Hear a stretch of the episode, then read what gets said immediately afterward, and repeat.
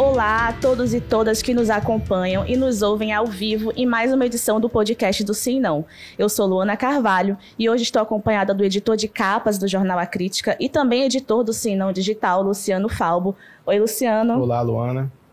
E a nossa entrevistada de hoje é a delegada da Polícia Civil, Emília Ferraz. Ela que foi a primeira delegada geral do estado do Amazonas e também, em 2008, uma curiosidade aqui que eu não sabia, também foi a primeira mulher a responder pelo Departamento de Repressão ao Crime Organizado da Polícia Civil do Amazonas. Seja muito bem-vinda, delegada.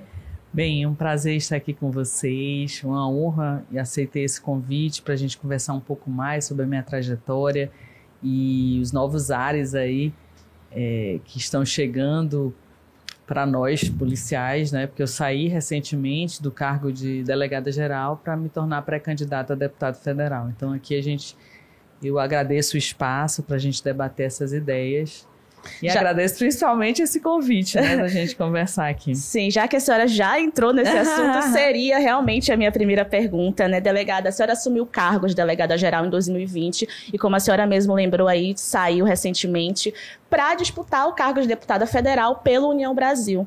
E agora eu tenho duas perguntas para lhe fazer. O que lhe motivou a entrar para a polícia e o que lhe motivou a sair, já que a senhora se aposentou, né, deixou o cargo de delegada geral do estado do Amazonas, para entrar para a política? Bem, eu quero, na verdade, começar respondendo que, por enquanto, eu sou pré-candidata, eu ainda não sou candidata a deputada federal, ainda vai ter a convenção e lá vai ser definido né, a continuação ou não desse sonho. Bem, o que me motivou a ser delegada realmente foi uma questão de aptidão. Ainda cursando a Faculdade de Direito do Estado do, Piauí, eu me formei na Universidade Federal do Piauí, eu me senti vocacionada para trabalhar na área do direito penal. Então, eu saí da faculdade e realmente comecei a estudar para as, as áreas que o direito penal tinha relevância. E delegado, sem sombra de dúvida, atua diretamente né, é, nessa questão do direito penal, mas basicamente com a população, né? A primeira recepção quando você tem um crime, enfim. É, é uma área que sempre me encantou.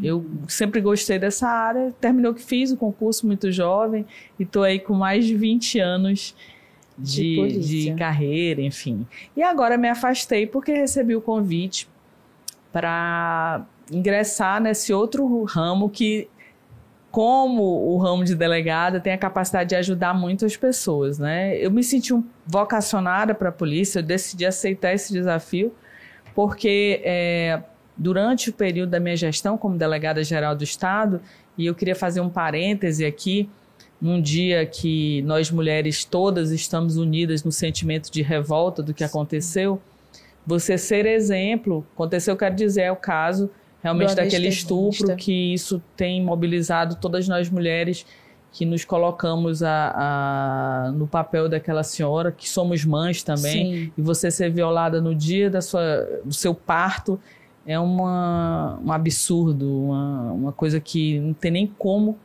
a gente comentar, né? Uma coisa tão absurda que, enfim. Então, é, eu aceitei esse desafio também por isso, porque nós mulheres, como nós somos a grande minoria nos cargos relevantes, o que, é que eu quero dizer? Nós somos a maioria da população, mas, por exemplo, na política, que faz a elaboração das leis, somos nós somos 20 e pouquinhos por cento, imagine. É. Então, assim, é, deparar com essa bruta realidade de ser, por exemplo, a primeira mulher em 100 anos a ocupar um cargo de gestor, na, diga assim, gestor máximo na segurança Sim. pública. Então, precisou a Polícia Civil passar por 100 anos de gestão para uma mulher galgar esse cargo. E nós nunca tivemos uma secretária de segurança mulher, nós nunca tivemos uma comandante geral mulher, enfim, comandante do Corpo de Bombeiros mulher, nós somos realmente mulheres que para a gente ocupar espaço, a gente tem que é lutar. É muita luta, né? É muita luta. Então eu nunca fugi, eu, eu acho que eu ouvi tanto hino que aquilo realmente entrou na minha cabeça e naquele, principalmente em especial que diz que um filho teu não foge à luta, né? E uma uhum. filha também não foge. Nós estamos aí e passei esses dois anos de gestão, graças a Deus, uma gestão que fez a diferença, porque, inclusive, coisas históricas, como recordes absolutos em apreensão de drogas, recorde absoluto em economia, é, única gestão que teve as suas contas aprovadas sem uma única ressalva pelo Tribunal de Contas do Estado, eu me senti é, responsável por ir um pouco mais além. Então, surgiu o convite de eu ingressar para a política e como durante esse período de gestão é, eu tive que fazer um trabalho social grande porque as pessoas estavam morrendo sem oxigênio. Então a Polícia Civil toda foi para a rua, eu inclusive, várias madrugadas estive em vários hospitais uhum. é, entregando cilindro pessoalmente para salvar a vida das pessoas e eu vi o quanto é necessário termos pessoas sérias, comprometidas na política, que queiram fazer a diferença na vida das pessoas. Então, é, isso me motivou muito. Sim. Mas eu posso dizer que o start mesmo foi quando surgiu o convite e no primeiro momento eu quis declinar, mas conversei com meus familiares, em especial com meu pai, e meu pai disse: "Minha filha, se os bons não puserem seus nomes é, é, para que a população possa escolher, a população não terá escolha. Delegada, e esse convite ele partiu diretamente de quem? Foi do governador Wilson Lima? Foi de alguém do partido? É, de quem foi esse uh, convite inicial assim, para senhora Bem, na é, política? Na verdade, o que, é que acontece? Nós precisamos de mulheres na política, né? Então, sempre que uma mulher se destaca, é, onde quer que ela ande, se, é um, se há um destaque natural, é natural esse envolvimento na política. Uhum. O convite veio do governador do estado, que está no União Brasil, por isso que eu sou Sim. também do União Brasil. Mas foi uma, uma, uma situação conversada em vários momentos, assim, porque eles entendiam que é necessário mulher na política, a gente precisa de mulheres na política. Então, sempre que existe esse destaque maior, existe uma, uma procura natural dos partidos e tudo mas, obviamente, o convite. Eu era secretária de Estado. Então, quando o governador Wilson Lima me chamou e fez o convite, eu aceitei o desafio. Enfim, estamos aqui conversando sobre isso. Antes de passar a bola para o Falbo aqui, que se duvidar, eu passo a entrevista toda perguntando. É, a senhora comentava sobre essa luta, né, até desproporcional e desleal que nós mulheres é, enfrentamos já, assim, uma luta histórica para alcançar cargos é, de relevância, como que a senhora alcançou dentro da instituição que a senhora trabalha há mais de 20 anos, né? E aí eu lhe pergunto, assim, imagino que há 20 anos, quando você entrou na polícia, já existia é, essa questão do, do machismo, né? É, mudou alguma coisa? Agora você que ocupou, foi chefe ali, né, de todos os homens, de todos os policiais, a senhora sentia é, o peso ainda do machismo dentro da Polícia Civil? Olha, o preconceito ele é quase atávico, né? A mulher ela, ela realmente ela é vítima de preconceito sempre, às vezes não verbalizado, às vezes no olhar, às vezes numa, enfim, é, numa forma de se posicionar. Por mais que você, por exemplo, eu ocupei o cargo máximo da minha instituição, e lógico, até porque a minha instituição é uma instituição que lida diretamente com a esfera criminal, existe um respeito necessário. Mas você percebe determinados olhares, determinadas, determinados posicionamentos. Mas isso não pode nos calar. Né? É, nós mulheres, nós somos, temos uma trajetória de luta né? Que nós rompemos já muitas barreiras, é exemplo aí da Maria da Penha, que pela sua história e pela sua luta, infelizmente, teve parte da, do seu corpo mutilado para que pudesse chegar lá. Mas tantas e tantas mulheres que, que deram o seu sangue lutaram. Então, nós mulheres que estamos ainda nessa força de luta, não podemos retroagir. Então, todas nós mulheres somos vítimas de preconceito, de formas diferentes, mas somos. E não só de preconceito. Hoje é um dia muito triste para mim. Eu, eu, realmente, sempre que vejo uma notícia dessa, eu me pergunto até quando. Eu fiz uma postagem na rede social acerca disso. Até quando? Uhum. Até quando nós vamos ser vítimas de estupro, nós vamos ser vítimas de violência doméstica? E é por isso que eu não vou parar. Uhum. Eu acho que é isso que eu falo todo dia para minha filha, que é um adolescente. Você não pode parar. Nós não podemos baixar a cabeça. Nós não podemos deixar que a violência nos domine. Então, é, eu sempre me pergunto até quando. Eu cheguei no cargo máximo da, da, da delegacia geral, eu fui a delegada geral até recentemente, do, passei mais de dois anos na função. Mas eu acho que se nós não tivermos mulheres que mudem a estrutura política do nosso país, ainda assim seremos vítimas e vítimas desse tipo de conduta. Então, eu acho que você, que é uma jornalista, que é uma pessoa que, que passa comunicação, tem essa hum. responsabilidade também. Eu me sinto responsável. O colega jornalista homem que apoia a causa feminina, porque eu sempre digo, todo homem é filho de mulher. Não tem como hum. ser não ter uma mãe, né? Veio de uma mãe. Então, essa causa não é só das mulheres, é dos homens também. Nós temos que romper essas barreiras, nós temos que acabar, mudar esse paradigma. E aí eu vou aproveitar que a, que a Câmara está aqui e pedir para quem está nos ouvindo: despertem mulheres. Nós, mulheres, precisamos despertar, não dá mais. Hum. Nós estamos em 2022 ainda sendo vítimas constantemente de violência, de, de estupros, de assédio, até quando?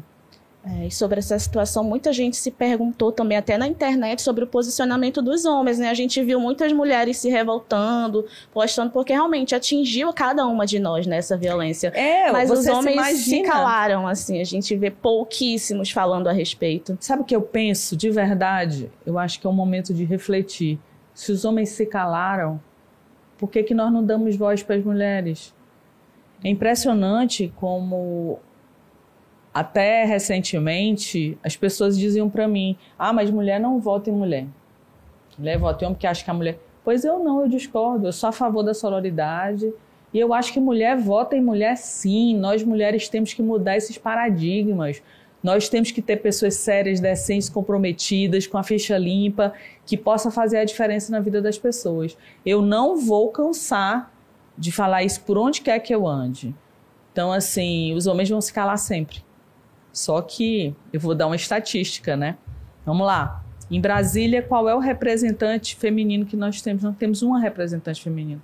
Na, os deputados todos são homens e os senadores todos são homens. Eu preciso dizer mais alguma coisa? Você que respondeu. Uhum. Os homens se calaram. Mas quem é que bota eles lá? Somos nós. A maioria da, do, do eleitorado, Somos nós né? mulheres. mulheres. Então... Agora vamos dar espaço, de repente, para o Falbo falar que é um homem. Desculpa, Falbo. Essa conversa entre mulheres aqui. Né? Não, tudo bem. É, e no, no cargo de delegada geral, especificamente, a senhora encontrou algum tipo de resistência só por ser mulher? Teve algum caso específico de desacato, de alguma, algum problema que a senhora teve que contornar especificamente por causa disso? Eu tive disso? na minha carreira, Tudo. né, assim, como delegada geral, não, até porque existe toda uma proteção do cargo, né? Então, assim, na verdade, você tem sua assessoria, que já intermedia quando você vai chegar. Então, existe uma proteção natural do cargo. Mas como delegada, sim. Inclusive com vítimas questionando o seu posicionamento. Se você falava um pouco, mas ah, uma mulher, não sei o que. A gente, durante a minha carreira de delegada, eu vivenciei isso. Vivenciei de colegas que eram ameaçadas porque eram mulheres e o homicida falou: Você tem certeza, doutora, que vai fazer isso? Então, enfim, isso aí no decorrer da carreira você sempre escuta, você sempre passa. Como eu falei para vocês, isso não é. Eu tenho certeza que a nossa colega, em algum momento do exercício da profissão Sim. dela, já foi é, posta à prova por ser mulher. Né? Ser mulher Exatamente. num país em que o machismo ainda é tão arraigado, é tão. Como é que eu vou dizer assim? Parece que a gente não quer ver. Ele está lá, mas parece que não quer ver. Que essa realidade não muda. Então, todas nós mulheres, eu, eu falo, eu repito, para quem quiser ouvir. E eu digo mais: isso não é só no Brasil, não. Recentemente eu estava vendo um, um, documentário sobre a Playboy, aquela mansão da Playboy. Uhum. Aqueles relatos absurdos, né? A mulher se tornando um mero objeto. Então, é realmente para a gente se questionar. A, hora a gente já passou da hora de mudar a realidade feminina no nosso país a gente vai ter uma grande oportunidade em outubro de 2022. E eu me refiro a uma reformulação geral. Nós, mulheres, somos a maioria votante no nosso Estado. Nós temos que mudar essa realidade, mudar a cara de, de, de, da representatividade. Porque o pessoal fala, ah, mas deputado fica lá para Brasília não sai. Toda a vida da gente é moldada lá. Todas as nossas leis são aprovadas e moldadas lá. E a, as pessoas que estão aqui no estado são cumpridoras dessas leis. Então, assim, é, E até, como eu te falo, eu sempre que vou em alguma entrevista nos meios de comunicação séria, eu parabenizo, no caso que vocês, é isso. É a necessidade que a imprensa também tem, a responsabilidade de também transformar essa realidade que a gente vive hoje. Ficou bem claro a sua defesa da, dos direitos das mulheres, né, do, da, da abertura de espaços. Eu tenho certeza que essa vai ser a sua principal pauta, caso seja eleita. O que mais que que, que a senhora traz para o debate público? Quais são as suas ideias? O que, que a senhora defende? Bem, a, a, bem, lógico que eu sou delegada mulher é, que desbravou aí os caminhos e deixei a porta entreaberta para as próximas colegas. Mas assim, vamos ser sinceros, a gente precisa de tanta coisa, né? A, a pauta ela não pode ser restrita. Claro que a minha pauta principal sempre vai ser a mulher. E obviamente a segurança também, por quê? Sim eu segui mais de 20 anos uma carreira que eu amo, que eu fui apaixonado, que eu tive todas as especializações possíveis nela. Eu fiz especialização em segurança pública, mestrado em segurança pública, fui a primeira mulher mestre pela UEA em segurança pública aqui no nosso estado. Enfim, fui tanta primeira mulher em tanta coisa assim que, que porque o nosso meio é muito masculino. Você falou aí do DRCO, da Divisão de Repressão ao Crime Organizado, mas eu posso dizer Sim. também do Sindicato dos Delegados, eu também presidi. Verdade. Eu posso dizer um monte de outras coisas em que eu fui a primeira mulher que estive lá. Então, assim, porque realmente, como eu te falei, eu não fujo à luta e, e tenho muita coragem. Mas, sem sombra de dúvida, as pautas principais seriam a mulher, políticas para tirar e quebrar o ciclo da violência contra a mulher, rigorosidade nas leis, porque eu sempre me pergunto: o crime vale a pena? né? É tanta é, é recurso, é tanto possibilidade do no criminoso ser posto na rua que a gente se pergunta, como operador do direito, o crime vale a pena no Brasil? E sabe quem é que muda isso? Legislativo. Então, assim, é a pauta da segurança pública, a pauta da mulher, mas tem tantas outras que são primordiais, eu acho que, assim, primordiais, né, se você for pensar a gente precisa, no estado do Amazonas, criar uh, fontes de renda para a população, alternativas, investir no turismo, dentre outras coisas, né? Eu criei agora recentemente, a gente vai lançar o nosso site, em que lá eu deixei um espaço para a população me trazer ideia de políticas públicas para a gente junto fechar e fazer um mandato compartilhado com a população, porque é assim que tem que ser. Eu não tenho só que prestar conta pelo que eu fiz. Uhum. Eu tenho que trabalhar junto com a população as políticas que nós vamos, de fato, elaborar juntos, porque necessidade nós temos muitas. Delegada, durante a sua gestão tivemos o concurso público né, para a Polícia Civil. E aí, é, o que eu queria lhe perguntar é sobre essa deficiência que a gente sabe que já é histórica no interior do Amazonas, é, de delegados mesmo, né, de, de policiais civis. É, o que, que a senhora trabalhou durante esses dois anos para tentar suprir, né, ao menos tentar suprir essa falta de, de policiamento no interior? né? o concurso. É, né? o concurso, mas além do concurso Mas a gente público, sabe que ainda não supre, né? Ainda, é, ainda... Deixa eu falar uma coisa. O governador Wilson Lima, eu quero fazer um parêntese especial a isso, além de ser, ter tido a coragem de pôr uma mulher à frente da, uhum. da instituição como é, a Polícia Civil do Estado do Amazonas, ele sempre foi muito parceiro em ouvir os secretários, porque ele dizia sempre pra gente, eu acordo antes das oito e durmo sei nem que horas, eu trabalho o dia todo, eu não posso exigir que um secretário meu faça menos que isso. E nós não fazíamos menos que isso, eu tiro por mim, eu realmente não fazia menos que isso. Então, quando eu me deparei com essa realidade de falta enorme de efetivo nos interiores, eu conversei com o governador e foi nisso que culminou esse concurso público. Mas, além disso, a gente conseguiu, e aí deve ser implantado até o final do ano, a internet satelital para os interiores, através de um convênio com o Ministério da Justiça. fui várias vezes a Brasília. E aí lá a gente conseguiu firmar essa parceria. Também consegui sensibilizar o, o governador para que a gente fizesse reforma nas delegacias do interior com a aquisição também de materiais que viabilizasse a tecnologia. Aí o que, que acontece? Um delegado que estivesse, por exemplo, numa região maior, metropolitana, assim dizendo, um ele polo, poderia né? atender, um polo poderia atender, mesmo que virtualmente, uhum. a vítima aqui. Então, eu uso a tecnologia para suprir a carência de, de pessoal. Isso está em implantação, né? deve acabar nos próximos meses, assim como as reformas também. E aí, obviamente, que o resultado que a gente vai dar para a população será bem melhor. Pena que eu não vou poder inaugurar porque estou afastada, mas a gente fez realmente o start. Inclusive, um dos problemas era justamente esse que os delegados iam para os municípios, né? E logo depois saíam, né? Vinham para a capital. E nesse concurso agora vocês estipularam um tempo limite, Isso, né? De permanência. agora tem que ficar cinco anos. Foi eu bati os dois pés lá, uhum. porque não queriam, lógico, mas eu pois não, é. não ia Como aceitar é que, foi que essa... Foi o seguinte, quando eu pensei no concurso público, eu pensei na, na realidade dos nossos interiores, porque a capital tem déficit de pessoal? Tem mas é, é, aqui pelo menos dá para a gente trabalhar. O uhum. interior precisava de mais. Mas sempre que acontecia assim, uma pessoa estava lá, brigava com fulano, aí manda tirar, vai não sei o quê, aí faz assim. Uhum. Não tinha aquele. Como não tinha que fixar um tempo X, por exemplo, o delegado também às vezes é, se sentia que estava no interior muito distante, não conseguia, sempre pedia, solicitava sua transferência. Então ficava muito um critério muito, como é que eu vou te falar, muito subjetivo. Uhum. O que, que acontecia quando eu me deparei com a realidade de não ter quase nenhum delegado no interior? Eu digo, não pode. Então, o próximo concurso vai ser todo para o interior. Esse concurso foi feito todo exclusivamente para o interior, olhando, e é assim que eu quero proceder, porque se for da vontade do povo, se a população entender que meu nome é o nome certo, todas as minhas políticas vão ser voltadas para quem realmente mais precisa.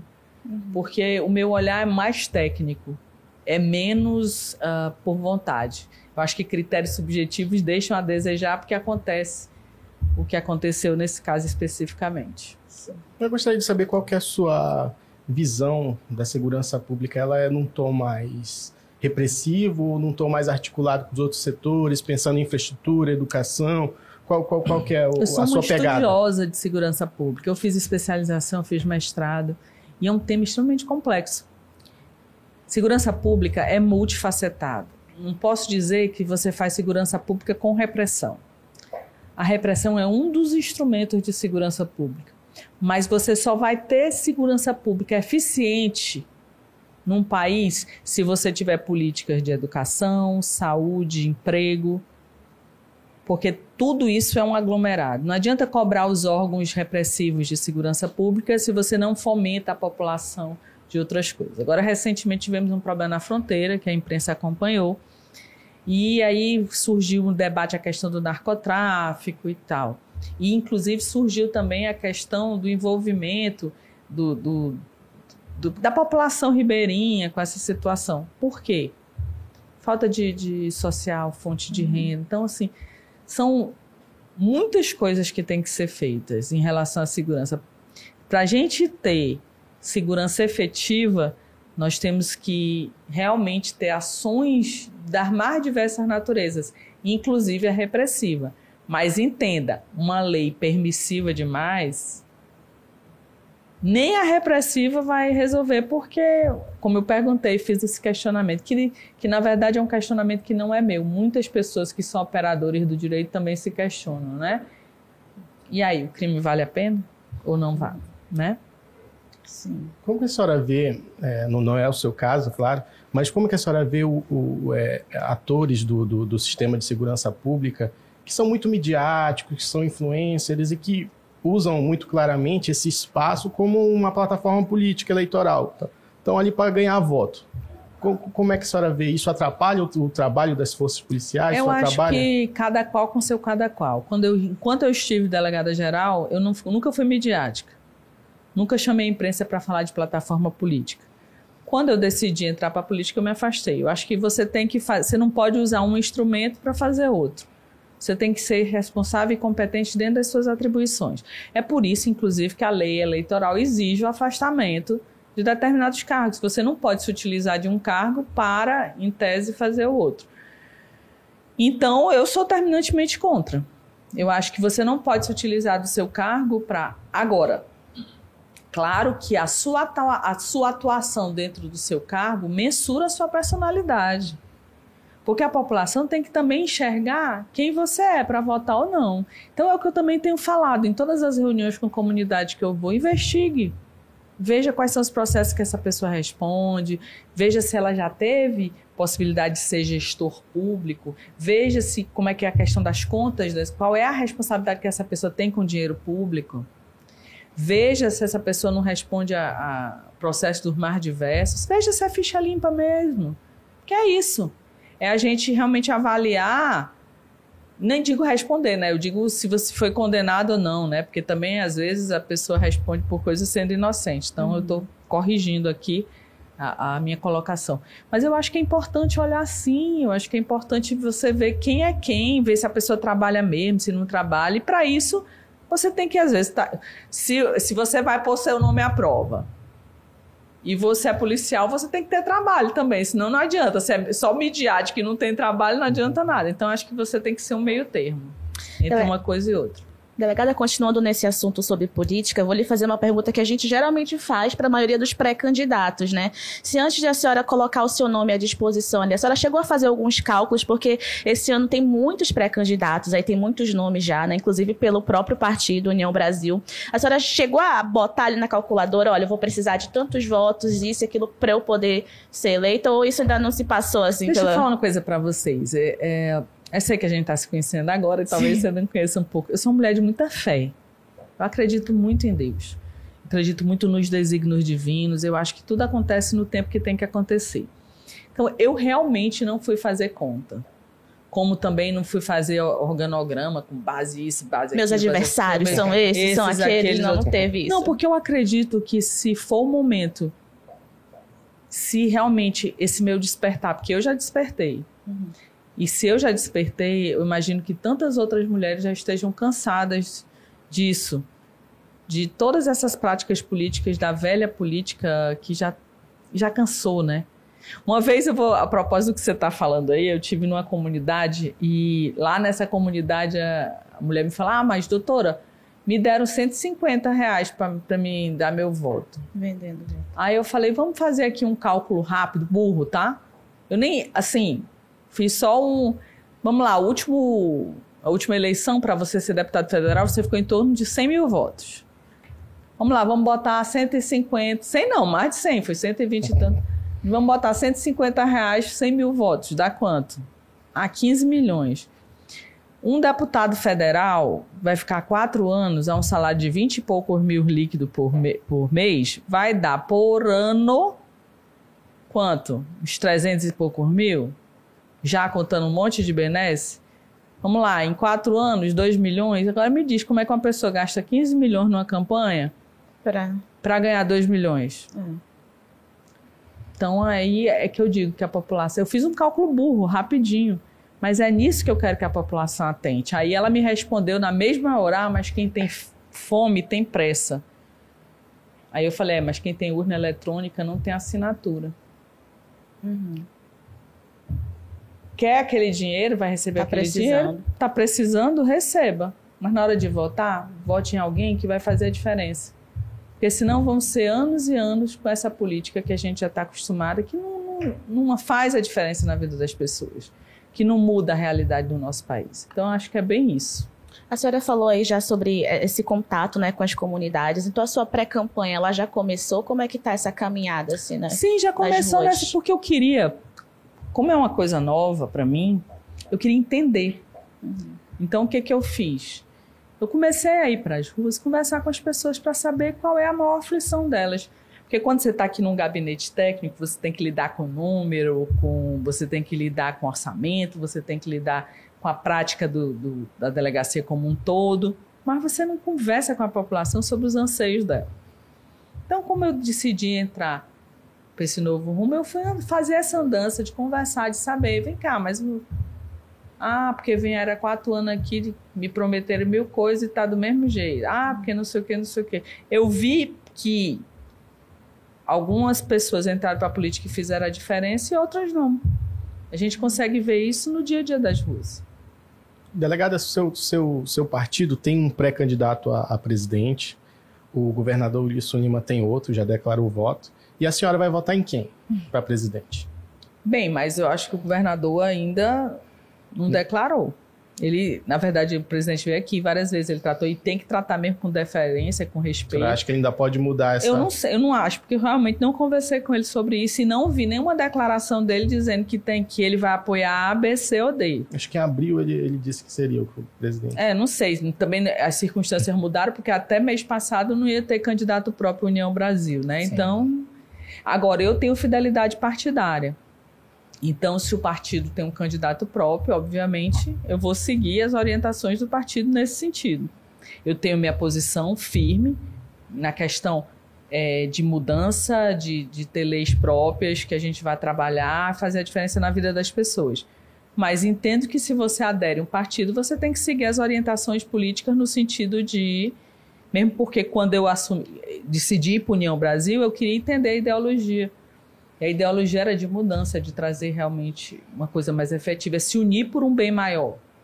E foi isso que eu fiz. O partido vai, deixou livre pelo menos alguns estados, governadores, apoiarem quem quiser. Exatamente. Então, eu não sei como é que vai ser isso. A orientação do partido agora não tem um sentido ainda. Não sei se a gente vai apoiar o, o presidente nacional, que vai ser o candidato uhum pela União, ou se nós vamos apoiar o atual presidente, o Bolsonaro, ou se vai apoiar o outro, o outro candidato, que é o Lula, que a gente sabe desses três virão. Eu não sei qual é o posicionamento do nosso partido ainda, mesmo porque eu sou pré-candidata.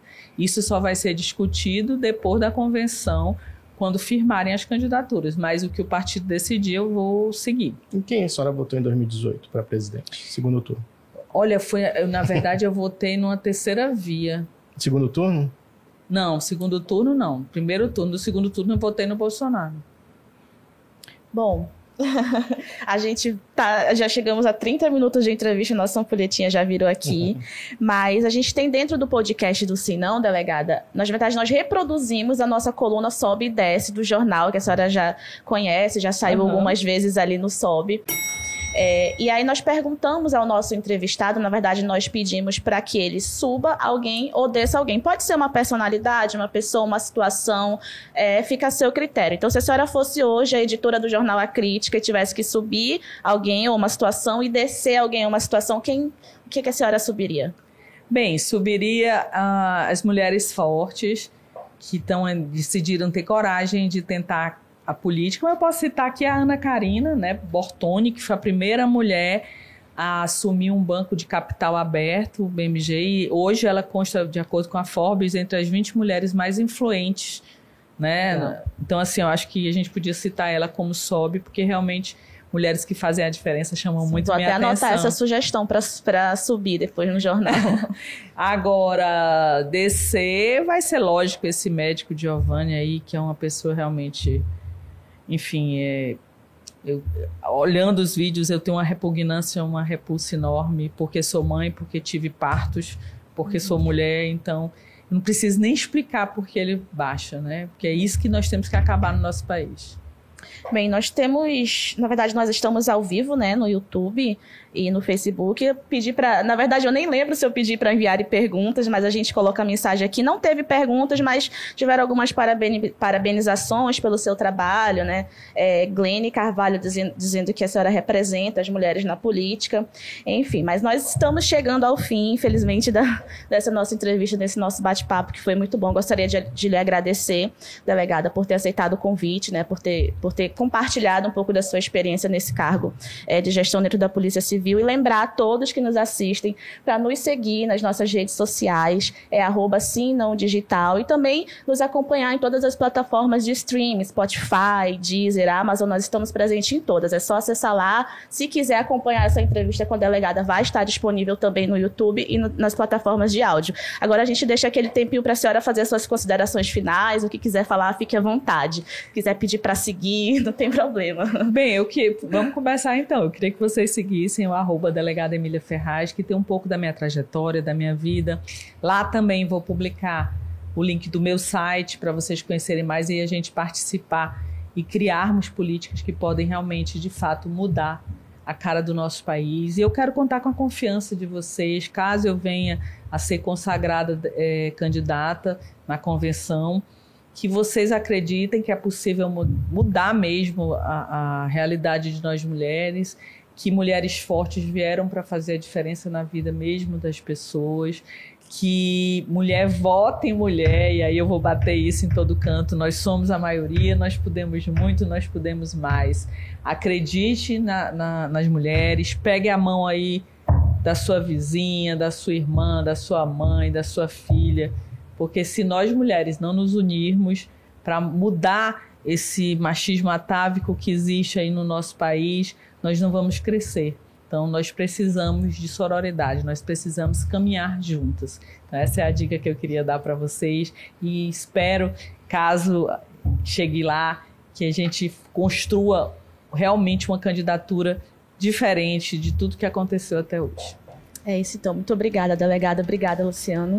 Até mais. Até mais, gente. Tchau, obrigada. Tchau, tchau.